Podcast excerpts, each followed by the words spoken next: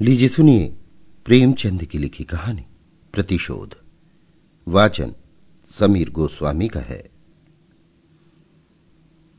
माया अपने तिमंजिले मकान की छत पर खड़ी सड़क की ओर उद्विग्न और अधीर आँखों से ताक रही थी और सोच रही थी, वो अब तक आए क्यों नहीं, कहाँ देर लगाई। इसी गाड़ी से आने को लिखा था। गाड़ी तो आ गई होगी, स्टेशन से मुसाफिर चले आ रहे हैं। इस वक्त तो कोई दूसरी गाड़ी नहीं आती। शायद असबाब वगैरह रखने में देर हुई यार दोस्त स्टेशन पर बधाई देने के लिए पहुँच गए हो। उनसे फुर्सत मिलेगी तब घर की सुधाएगी उनकी जगह मैं होती तो सीधे घर आती।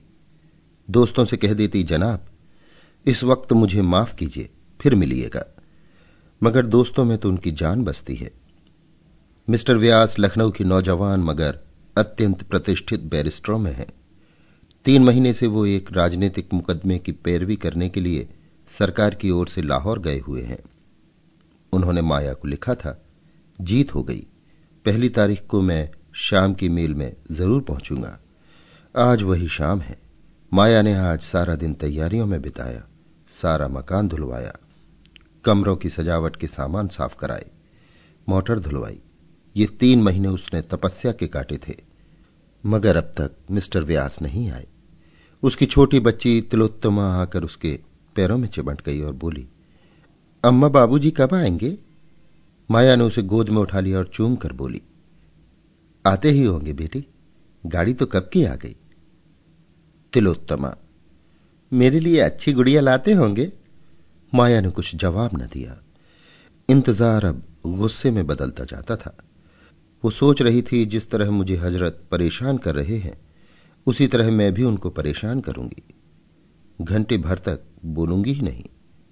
आकर स्टेशन पर बैठे हुए हैं। जलाने में उन्हें मज़ा आता है। ये उनकी पुरानी आदत है। दिल को क्या करूँ? नहीं, जी तो यही चाहता है कि जैसे वो मुझसे बेरुखी दिखलाते हैं, उसी तरह मैं भी उनकी बात ना पूछूँ। एकाएक एक नौकर ने ऊपर आकर कहा, बहू जी, लाहौर से ये तार आया है। माया अंदर ही अंदर जल उठी। उसे ऐसा मालूम हुआ कि जैसे बड़े ज़ोर की हरारत हो गई हो। बरबस ख्याल आया। सिवाय इसके और क्या लिखा होगा कि इस गाड़ी से ना आ सकूँगा। तार दे देना कौन मुश्किल है? मैं अभी क्यों ना तार दे दूँ कि मैं एक महीने के लिए मैके जा रही हूँ? नौकर से कहा, तार ले जाकर कमरे में मेज पर रख दो। मगर फिर कुछ सोचकर उसने लिफाफा ले लिया और खोला ही था कि कागज़ हाथ से छूट कर गिर पड़ा।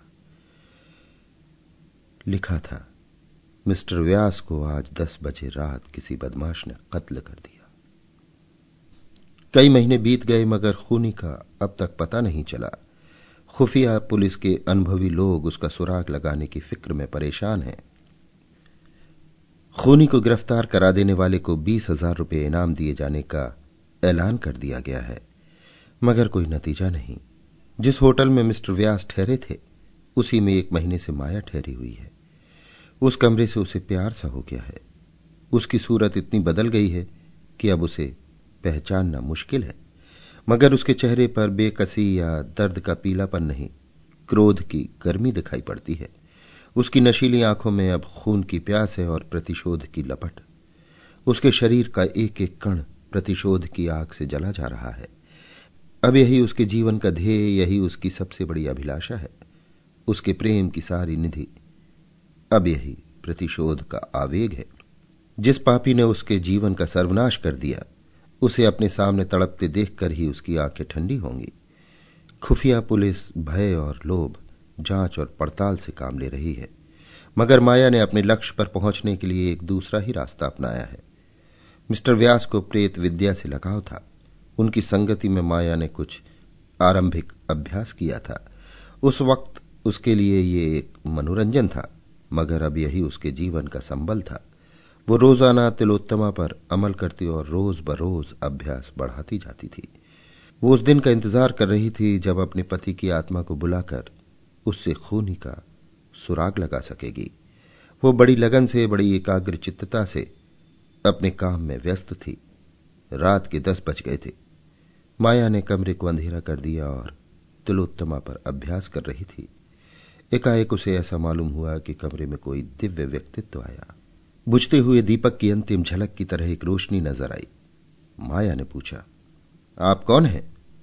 तिलोत्तमा ने हंसकर कहा, तुम मुझे नहीं पहचानती? मैं ही तुम्हारा मनमोहन हूँ, जो दुनिया में मिस्टर व्यास के नाम से मशहूर था। आप खूब आए।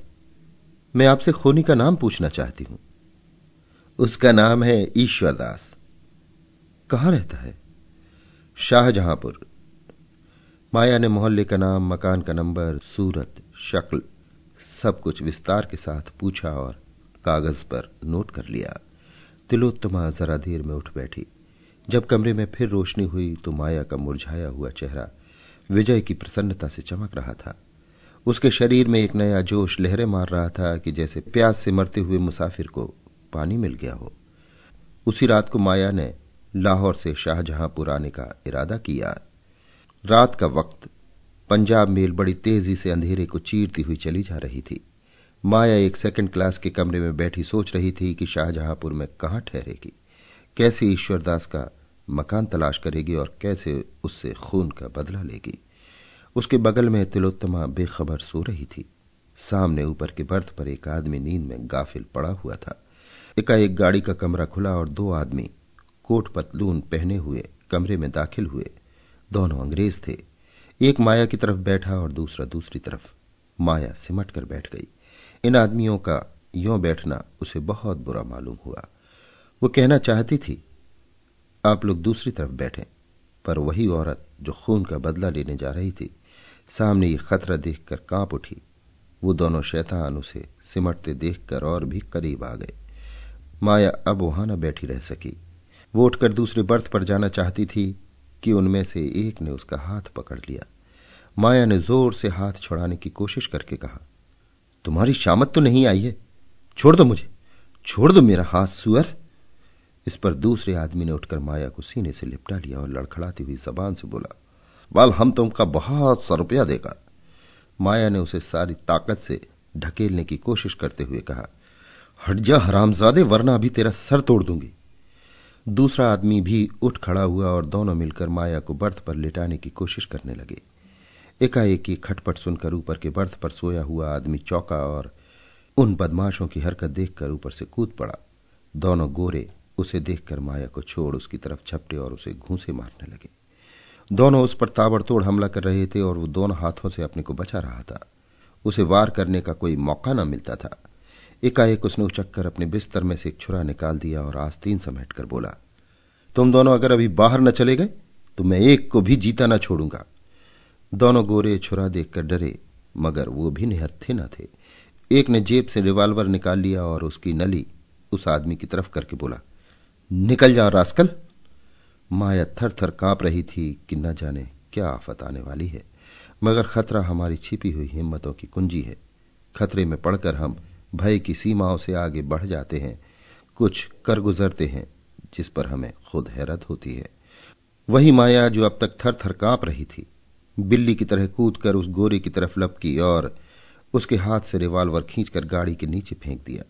गोरे ने खिसियाकर माया को दांत काटना चाहा, मगर माया ने जल्दी से हाथ खींच लिया और खतरे की जंजीर के पास जाकर उसे ज़ोर से खींचा।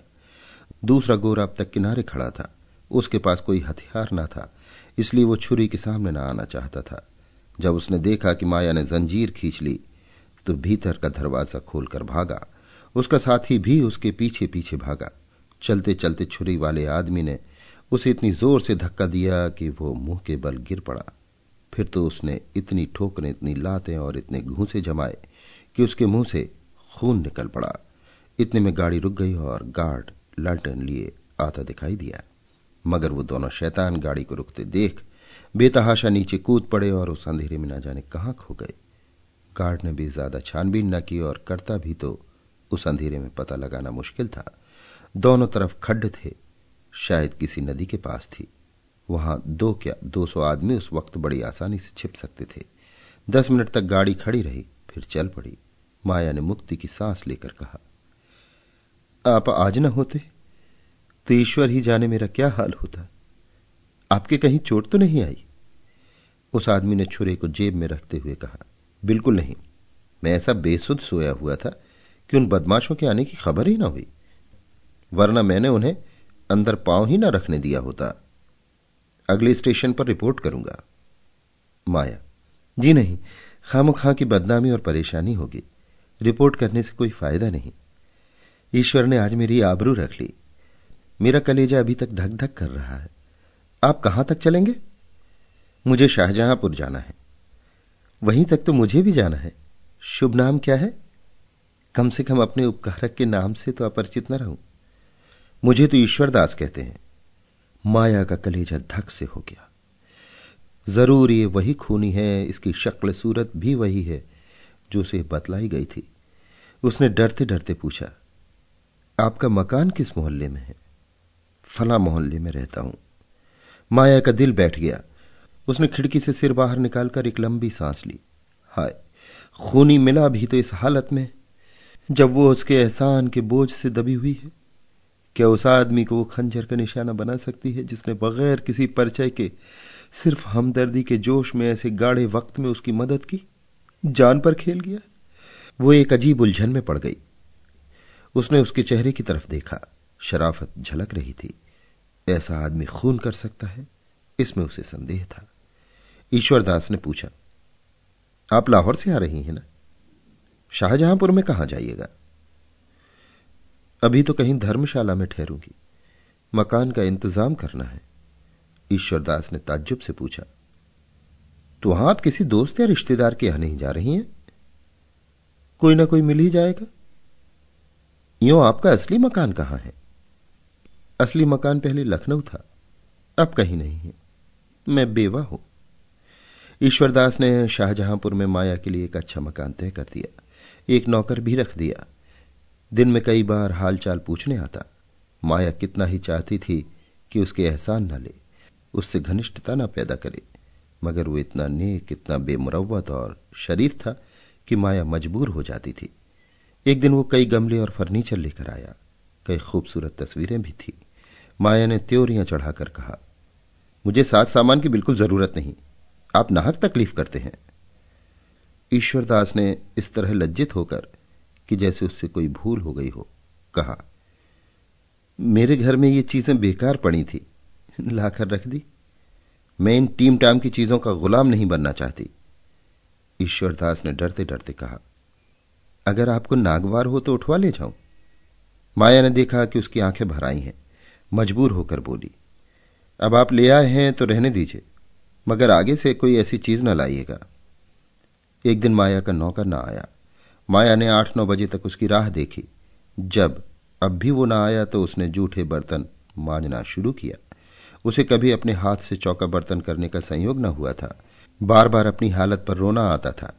एक दिन वो था कि जब उसके घर में नौकरों की एक पलटन थी, आज उसे अपने हाथों बर्तन मांझने पड़ रहे हैं। तिलोत्तमा दौड़ दौड़कर बड़े जोश से काम कर रही थी। उसे कोई फ़िक्र न थी। अपने हाथों से काम करने का, अपने को उपयोगी साबित करने का ऐसा अच्छा मौका पाकर उसकी खुशी की सीमा न रही। इतने में ईश्वरदास आकर खड़ा हो गया और माया को बर्तन मांझते देखकर बोला, ये आप क्या कर रही हैं? रहने दीजिए, मैं अभी एक आदमी को बुलवाए देता हूँ। आपने मुझे क्यों ना खबर दी? राम राम, उठाइए वहाँ से। माया ने लापरवाही से कहा, कोई ज़रूरत नहीं, आप तकलीफ़ न कीजिए। मैं अभी मांझी लेती हूँ। इसकी ज़रूरत भी क्या? मैं एक मिनट में आता हूँ। नहीं, आप किसी को ना लाइए। मैं इतने बर्तन आसानी से धो लूँगी। अच्छा तो लाइए, मैं भी कुछ मदद करूँ? ये कहकर उसने डोला उठा लिया और बाहर से पानी लेने दौड़ा। पानी लाकर उसने मज़े हुए बर्तनों को धोना शुरू किया। माया ने उसके हाथ से बर्तन छीनने की कोशिश करके कहा आप मुझे क्यों शर्मिंदा करते हैं?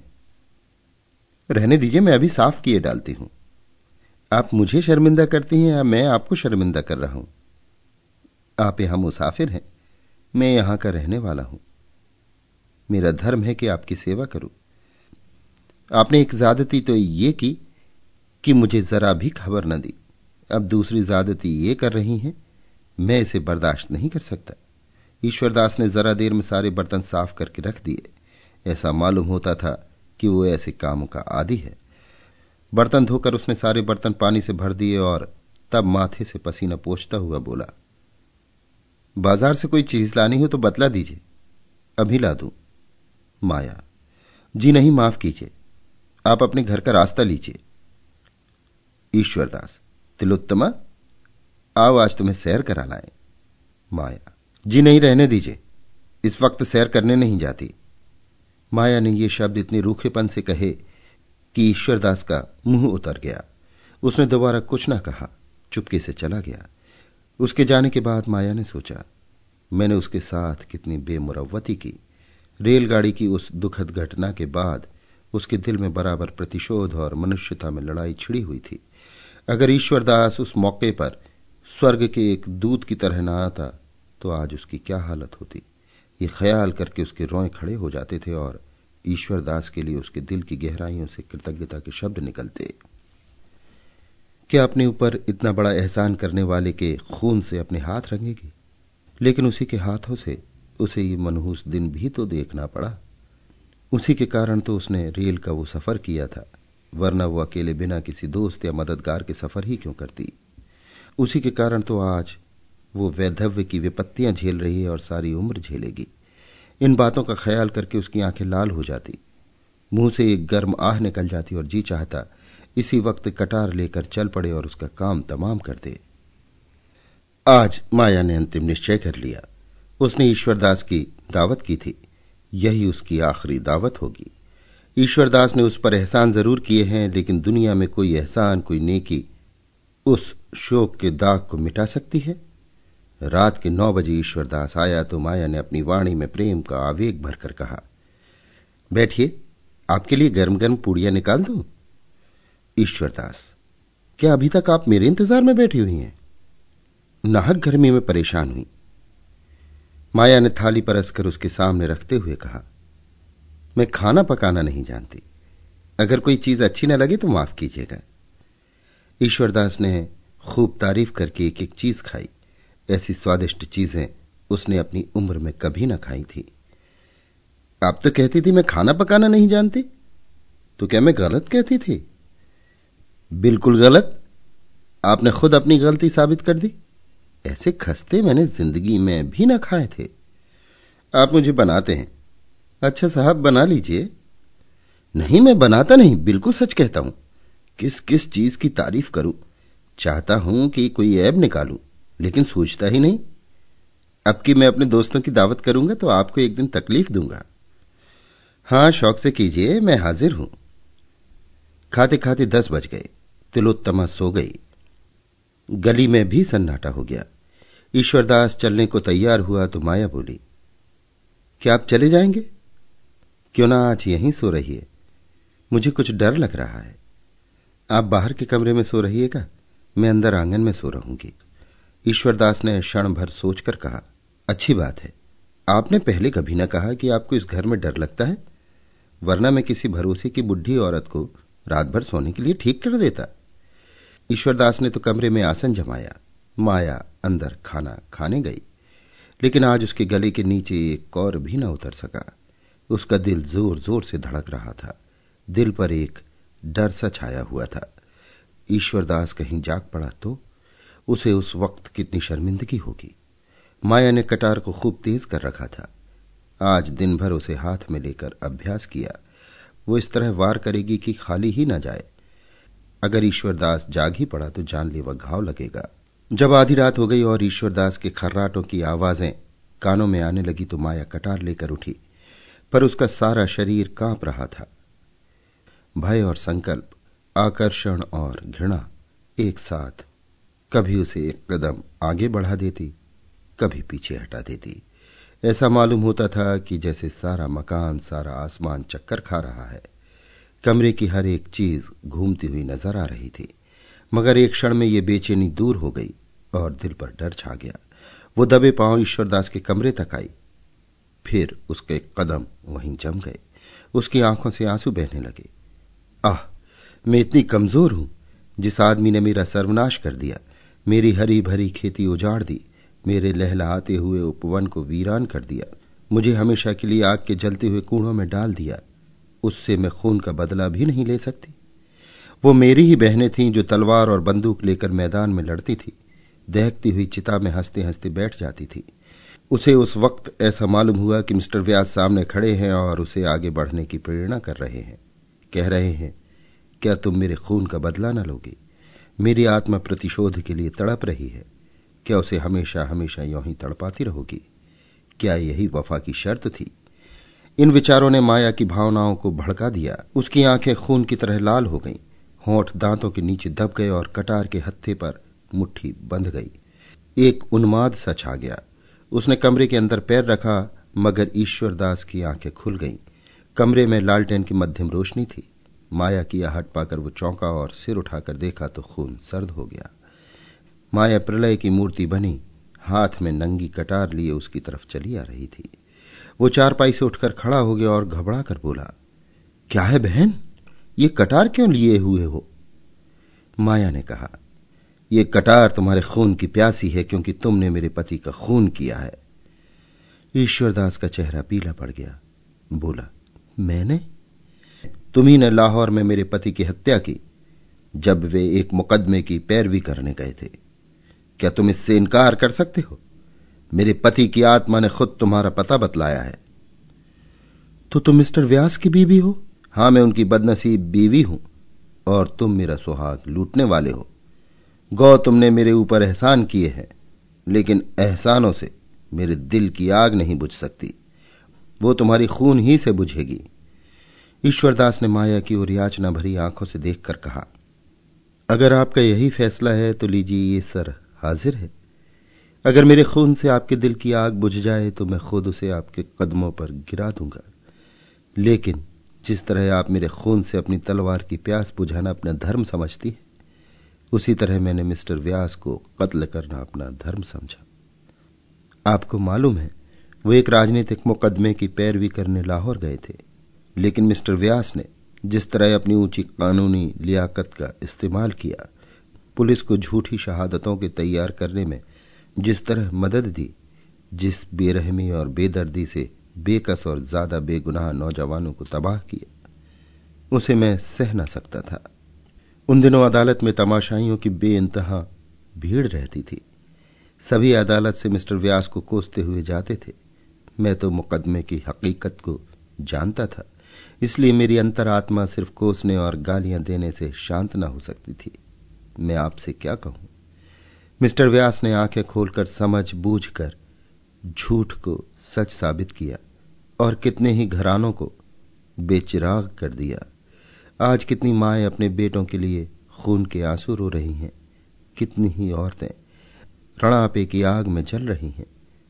पुलिस कितनी ही ज्यादतियाँ करे, हम परवाह नहीं करते। पुलिस से हम इसके सिवा और उम्मीद नहीं रखते। उसमें ज़्यादातर जाहिल शोहदे लुच्चे भरे हुए हैं। सरकार ने इस महकमे को कायम ही इसलिए किया है कि वो रियाया को तंग करे। मगर वकीलों से हम इंसाफ की उम्मीद रखते हैं। हम उनकी इज़्ज़त करते हैं। वे उच्च कोटि के पढ़े लिखे सजग लोग होते हैं। जब ऐसे आदमियों को हम पुलिस के हाथों की कठपुतली बना हुआ देखते हैं तो हमारी क्रोध की सीमा नहीं रहती। मैं मिस्टर व्यास का प्रशंसक था, मगर जब मैंने उन्हें बेगुनाह मुलजिमों से जबरन जुर्म का इकबाल कराते देखा तो मुझे उनसे नफरत हो गई। गरीब मुलजिम रात दिन भर उल्टे लटकाए जाते थे, सिर्फ़ इसलिए कि वो अपना जुर्म, जो उन्होंने कभी नहीं किया, इकबाल कर ले। उनकी नाक में लाल मिर्च का धुआँ डाला जाता था। मिस्टर व्यास ये सारी ज्यादतियाँ सिर्फ़ अपनी आँखों से देखते ही नहीं थे। बल्कि उन्हीं के इशारे पर वो की जाती थी। माया के चेहरे की कठोरता जाती रही। उसकी जगह जायज़ गुस्से की गर्मी पैदा हुई। बोली, इसका आपके पास कोई सबूत है कि उन्होंने मुलजिमों पर ऐसी सख्तियाँ की? ये सारी बातें आमतौर पर मशहूर थी। लाहौर का बच्चा बच्चा जानता है। मैंने खुद अपनी आँखों से देखी, इसके सिवा मैं और क्या सबूत दे सकता हूँ? उन बेचारों का बस इतना कसूर था। कि वो हिंदुस्तान के सच्चे दोस्त थे। अपना सारा वक्त प्रजा की शिक्षा और सेवा में खर्च करते थे। भूखे रहते थे, प्रजा पर पुलिस हुक्काम की सख्तियाँ न होने देते थे। यही उनका गुनाह था। और इसी गुनाह की सजा दिलाने में मिस्टर व्यास पुलिस के दाहिने हाथ बने हुए थे।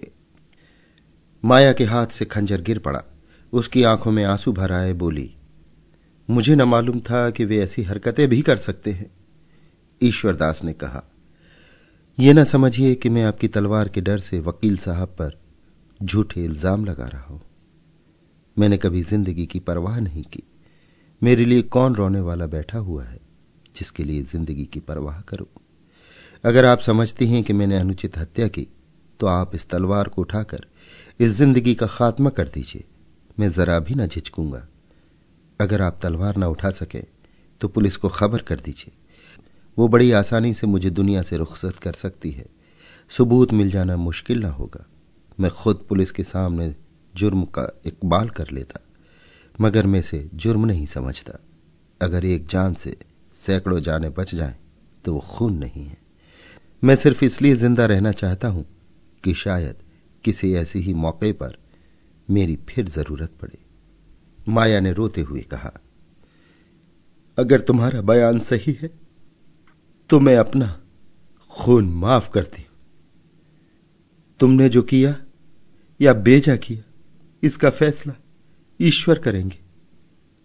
तुमसे मेरी प्रार्थना है कि मेरे पति के हाथों जो घर तबाह हुए हैं, उनका मुझे पता बतला दो। शायद मैं उनकी कुछ सेवा कर सकूँ। अभी आप सुन रहे थे प्रेमचंद की लिखी कहानी प्रतिशोध। वाचन समीर गोस्वामी का था